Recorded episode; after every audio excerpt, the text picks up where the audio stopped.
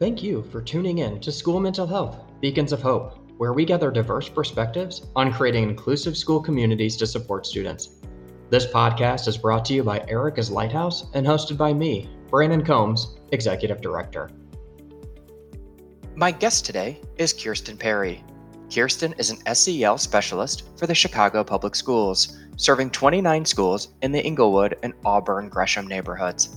Kirsten also serves as the president for the Illinois School Counselors Association. Kirsten was named the National School Counselor of the Year by the American School Counselors Association in 2018 for her work at Lawndale Community Academy. Kirsten, thank you so much for joining me today. I appreciate the opportunity to chat. Thank you for having me, Brandon. So, I know that you are, um, by training as well as kind of by your professional affiliations, a school counselor. Um, can you give me a, just kind of a brief intro into what you um, believe that means and kind of what your vision is for school counseling? Okay, so um, yeah, so I was a school counselor in Chicago Public Schools for seven years. I then worked as a school counseling specialist for the Chicago Public Schools District for two years, and now I'm serving as the president of the Illinois Counseling Association. So, school counseling is definitely um, near and dear to me. Um, so I kind of have to think of this um, from two different lenses. Um, one is from my current role um, in Chicago Public Schools, and also through the lens of being the president of the state association about my vision for school counseling. Um, I think that um, there's actually a lot of there's a lot of need for professional development um, with school counseling in particular. It's a very misunderstood profession. Um, and that's one thing that I see um, in many schools um, in Chicago as well as throughout the state. Um, that there's a need to really truly understand the role for of a school counselor. So one thing that I am working on with my schools in Chicago Public Schools, so I support um, 29 schools with social and emotional learning um, is that I'm working to help to uh, address that need by educating both administrators and school counselors about the role of a school counselor, which has shifted over the years. Um, and so, one way we're doing that is we're actually starting a book study. Um, we're going to be reading um, it's a new book that was published by the American School Counseling Association called Making MTSS Work. Um, so I guess you could say my vision is for school counselors to really work within the American School Counseling Association model as well as the MTSS model um, to support students. Um, so, you know, I guess that's kind of twofold, um, something I'm interested in developing in my schools here in Chicago, but also at the state level.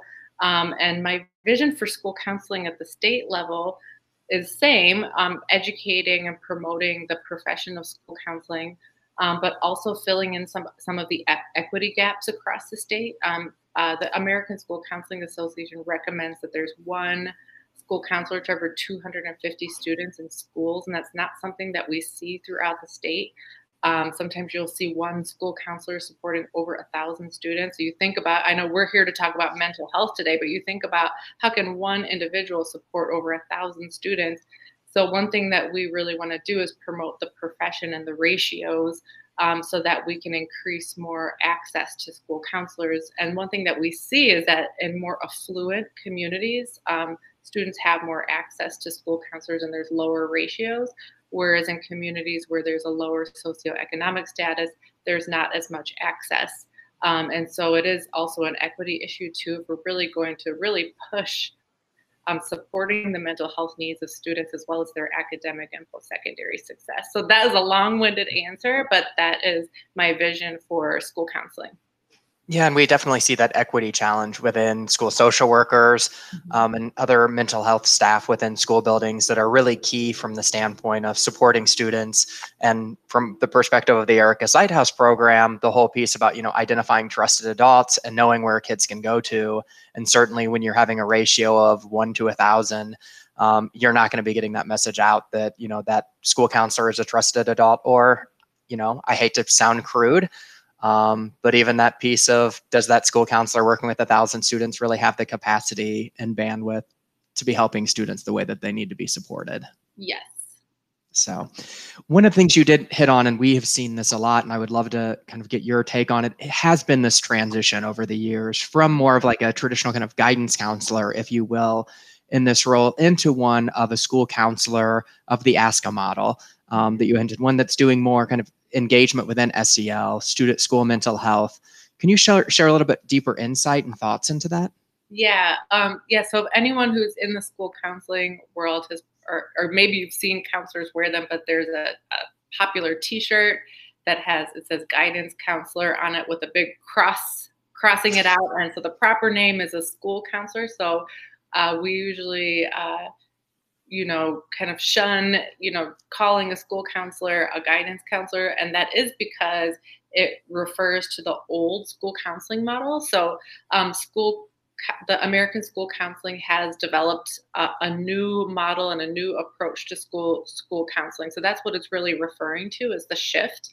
Um, so the old model was referring um, to the guidance counselor model, which was more reactive services, um, providing services to small groups of students, um, working more in isolation, whereas the school counseling model um, is more of a preventative model. So, um, where the school counselor is in the front of the work, um, all students know who the school counselor is in the building. All staff interact with the school counselor in the building, and it's really working. I like to often just use MTSS model for you know understanding because I think most administrators and other school staff understand what the multi-tiered systems of support model is, but it's more like working in that model. So how is a school counselor supporting all students in the building by providing preventative um, interventions and then also providing uh, tier two and tier three um, interventions, which would be small group or more individualized approaches. I think another thing to point out too that often gets misunderstood is that school counselors are not therapists. Though we've mm-hmm. taken coursework to provide, to understand the therapeutic approaches, um, we provide more short-term services, and I almost like to think of it more as um, psychoeducational services. So we're teaching skills to students, but they're usually more short-term. So when we see that a student is in great need of mental health um, long-term therapy um, supports, we usually refer out or work with a mm-hmm. community-based organization um, or another professional in the school that could provide those long-term services for students. Okay, great. One of the mm-hmm. things we certainly run into though when we're working with schools are some schools that might still be utilizing more of that kind of guidance counselor approach. And so they really don't have resources for any kind of even referral system within kind of that mm-hmm. mental health space. So, uh, do you have any kind of guidance or suggestion for community agencies like Erica's Lighthouse that may run into that with some of the schools that we work with? And how can we leverage the expertise that might still be in the school system to be sure that the kids are getting that networked and referral system? Yeah, yeah. So, that's interesting because that's very much so what I do in Chicago Public Schools. So, um, I, I serve as a social and emotional specialist. So I, I work with every single person in the school building to support social emotional learning of students as well as community organizations. Um, and I think what's really most critical um, is making sure that schools have teams um, in the building that specifically focus on social emotional learning and mental health, and having organizations like Erica's Lighthouse who are partnering with schools um, to support those teams also to you know provide professional development um, for for staff because um, that's one thing that I really um, uh, feel passionately about is that you know social emotional learning and mental health should not be siloed in schools. It should be um, you know every, you know it should permeate throughout the entire school building, um, and so that is what what my thought is is you know engaging with school teams um, and you know, working with school counselors in that way. And even because I know you all provide also classroom supports and even, you know, partnering with the school and partnering with school counselors to, you know, get into classrooms to educate students and even parents about um,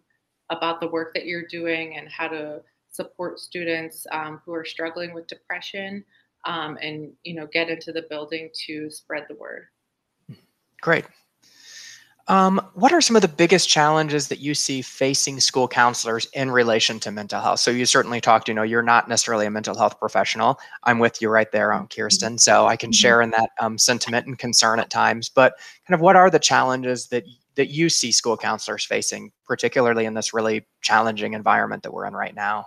Yeah, yeah. That's one thing that I would start with saying right now that, you know, it was challenging before, um, but I, before the pandemic, um, but I I definitely feel that over this past year, um, the mental health needs of students and family and also staff members has significantly um, increased. And so, um, you know, I would say that is, I think that is a great um, need right now. Um, and uh, I would say that's probably one of the most difficult um, things for school counselors right now is how to navigate that and support students. And even how I mentioned before, ratios, you know, sometimes you're the one that's looked to in the school building for um, mental health and social emotional support, um, but you're one person with sometimes even a thousand students and a large staff um, to support. And so I think that's probably one of the biggest challenges is just the ability to provide the level of support that's needed right now. Um, and then, you know, like I said too, it's not just students, it's also staff. And in some cases, it's even ourselves um, right now. So how are we um, able to provide those um, supports? Um, so I think that that's definitely um, you know something that's that's really uh, you know uh, needed and something that um, you know needs attention. And then I think, and I also kind of mentioned this a little bit earlier, but I think another struggle for school counselors supporting mental health is that like I said earlier, it's often siloed. Um, so you might see when you go into schools that you know anything that has to do with social emotional learning is put off to the school counselor, the social worker, or the psychologist. Um, but really, social emotional learning can be owned by every single person in the school building. Um, I'm actually also a youth mental health first aid trainer, and that's one thing that we do. Like anyone can can learn to identify the signs of, of a mental health need um, to have really a good referral system in schools. And so that goes back to, you know, also, you know, how are we training whole staff members to know and understand how to support social emotional learning and not just school counselors. And I think that that is a struggle too in many schools that it, it gets siloed when really everyone can engage in this work um, and creating, you know, strong systems and practices to support students.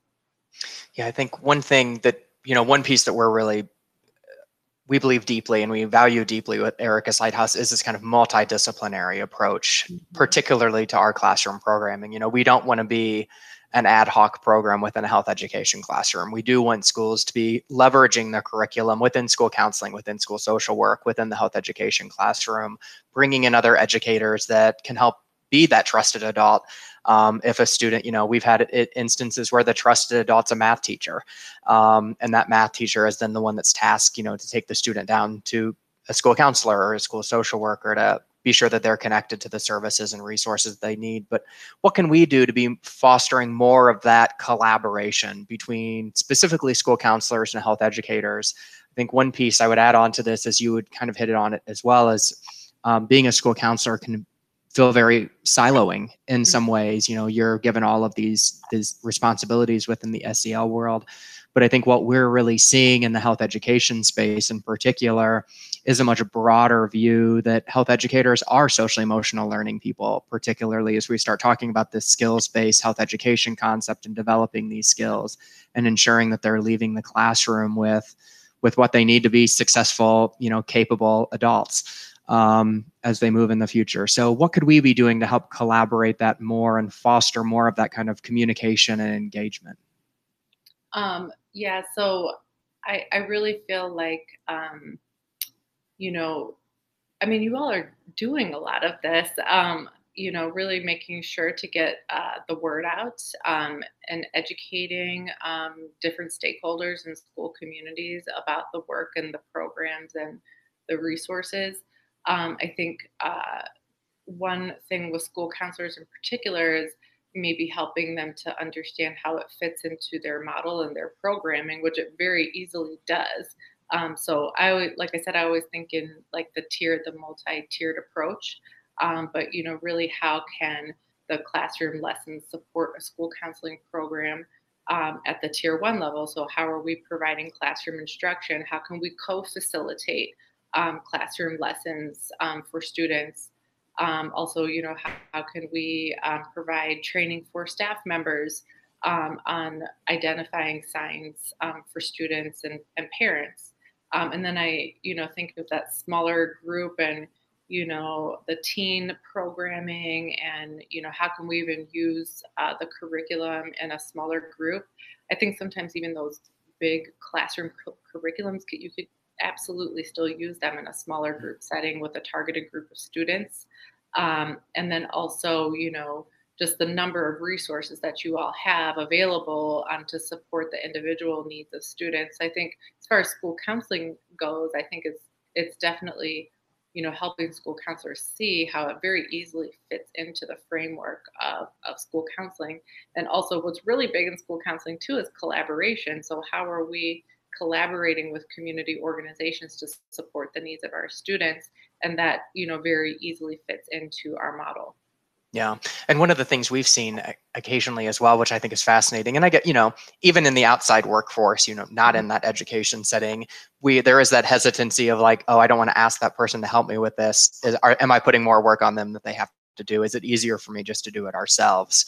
Um, and I think that's something we're struggling to at times overcome as well, and getting people to open up and say, hey, you know what, this is everybody can join this party mm-hmm. um, and really help out one another. And it's an easier process if we are doing that cross collaboration um, versus just school counseling implementing it or just health education implementing it. Yeah, yeah, yeah. Definitely. I think um, yeah, collaboration and co-facilitation and sharing the work is important.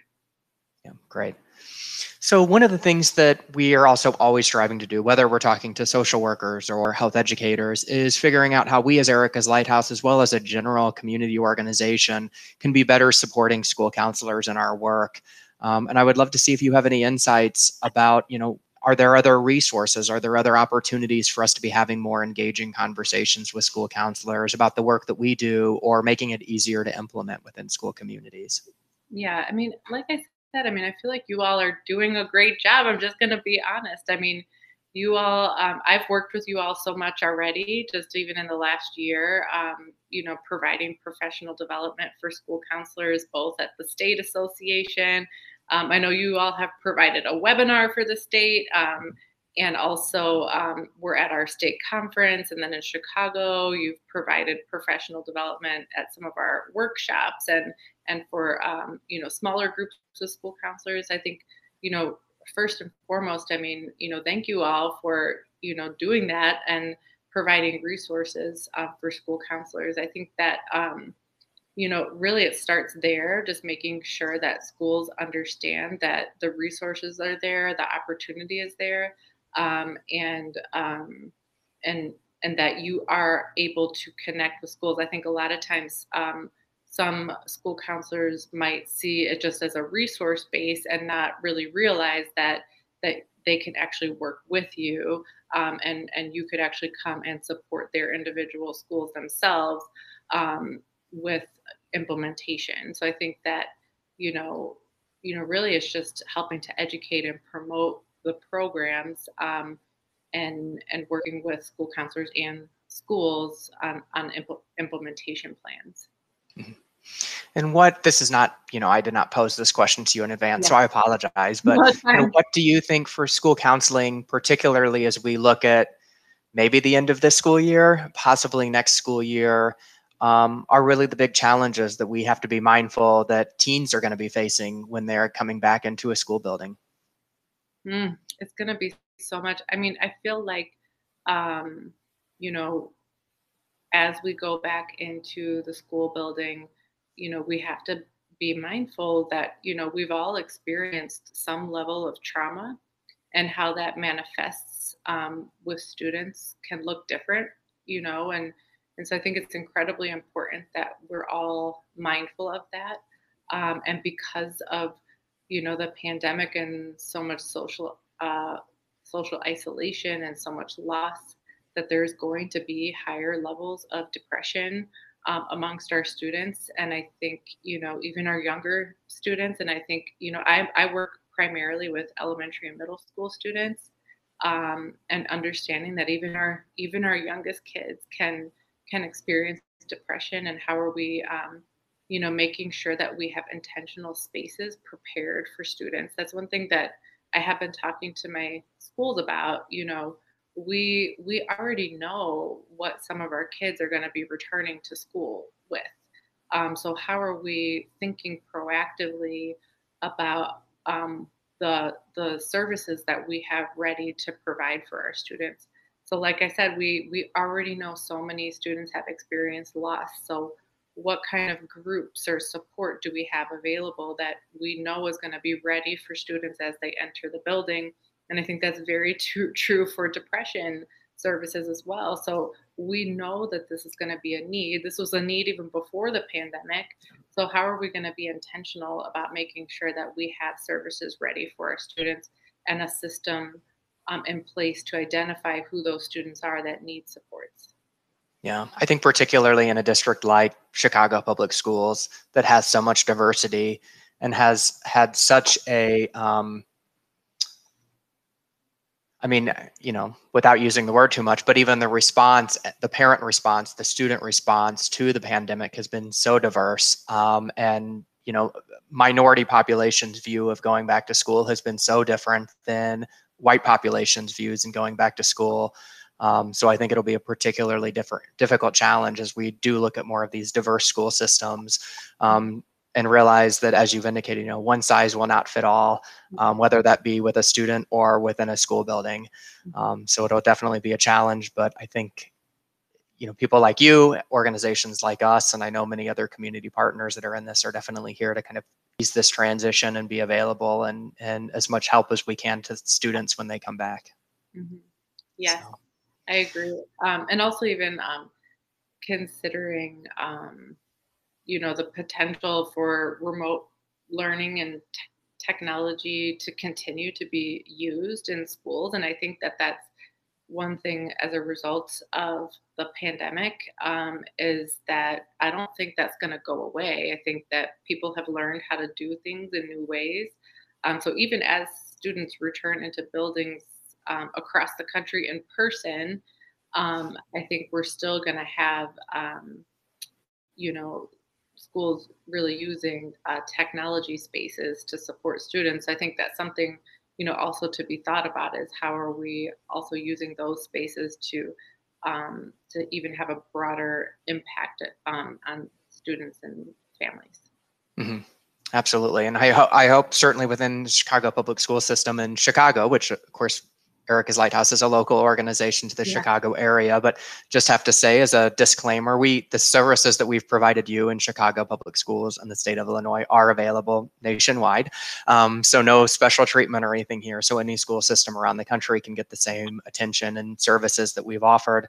Um, but certainly, I hope that even so many of the advancements in tech um, and access to technology that's been um, delivered during the coronavirus pandemic, I hope we were able to maintain, whether that's from third party partnerships or whether that's through the school system in some way.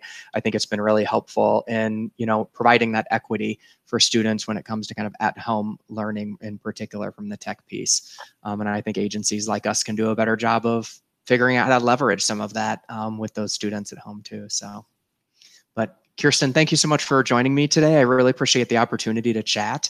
Um, I know that we will continue our partnership and kind of see where we can take it and being sure students, particularly within the state of Illinois and Chicago public schools, feel supported. But thank you again. And thank you again for having me, Brandon. Have a great one. You too. Thank you for joining us today. Please like, share, and subscribe to this podcast. For more information about Erica's Lighthouse, please visit ericaslighthouse.org. If you have any ideas, suggestions for future topics, or are looking for more information about our programs, please contact me at brandon at ericaslighthouse.org. Have a great day.